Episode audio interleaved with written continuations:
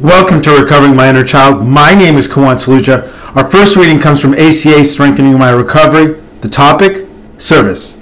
Between the time we have decided to disconnect from our alcoholic beliefs, but have not yet reached the security of a spiritual awakening, lies a dark night of the soul where we perceive there is no guiding force whatsoever. Uh, yeah, uh, definitely was a dark night. Um, definitely, the some of the hardest parts were step four and five of the ACA book. Um, I really, uh, the yellow book. I really didn't know. Um, I really didn't know what I was doing this for, but you know, I kept pushing on, and I think that's kind of the story of my recovery. Like the gym, just keep keep showing up.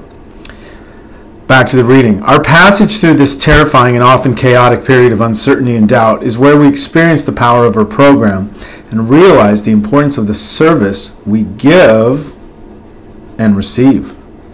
Between the familiar dysfunctional attitudes and thinking and emotional sobriety, there can be a period of waiting in the spiritual hallway. Even here, there is an opportunity to grow in patience, tolerance, and self acceptance. As we wait for clarity, other ACAs encourage us to keep coming back. We make forward movement discovering a higher power that supports our healing, not, not a power that resembles um, the dominant figure in the family, our own higher power. Um, and you know, I think the importance of non-dominant handwriting as a higher power as a conduit to God. Back to the reading.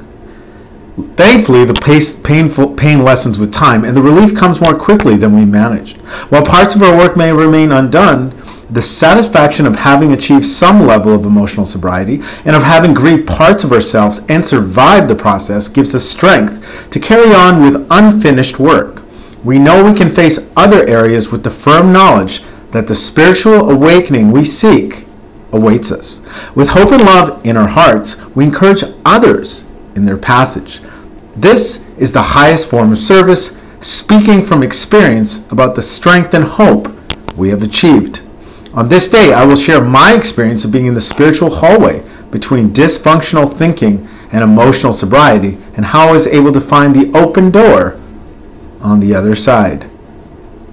A lot of experience, strength, and hope there. The next reading also comes from ACA Strengthening My Recovery and the topic Promise 11. With help from our ACA support group, we will still we will slowly release our dysfunctional behaviors. Big Red Book, page 591. Getting support to undergo the very challenging task of doing ACA work happens slowly. We might first hear of an ACA meeting and consider attending it only to find that the day and time don't quite work for us. Then our schedule changes and we are able to venture into our first meeting, usually filled with apprehension. We might start out looking at the slogans hanging on the walls and just listening to hear if in fact we have finally found a place to work through our issues. As we continue to attend meetings, we might start looking around at the members and begin chatting with them afterwards to see if we can begin to gather more support. God, having a support group just did not have that as a kid. And really, any area, but you know, I didn't know that I needed in emotional areas. Um, you know, and it's my part as part of the reparenting process to you know push forward on the things like tennis lessons the things that i kind of wanted as a kid nice clothes nice shoes and you know it's not a coincidence that those are the things that uh, have been actually more difficult to me than actually you know paying for things that i don't like back to the reading when we feel comfortable we might then become ready to make some inroads in our step work with the fellow traveler as we begin to experience our feelings and our memories return, the empathetic listeners we have gathered around us will encourage us to go forward. They have our backs. We then slowly let go of our dysfunctional behaviors and are released into the functional world. On this day, I will seek out ACA members who will support me as I learn how to practice more purposeful behavior.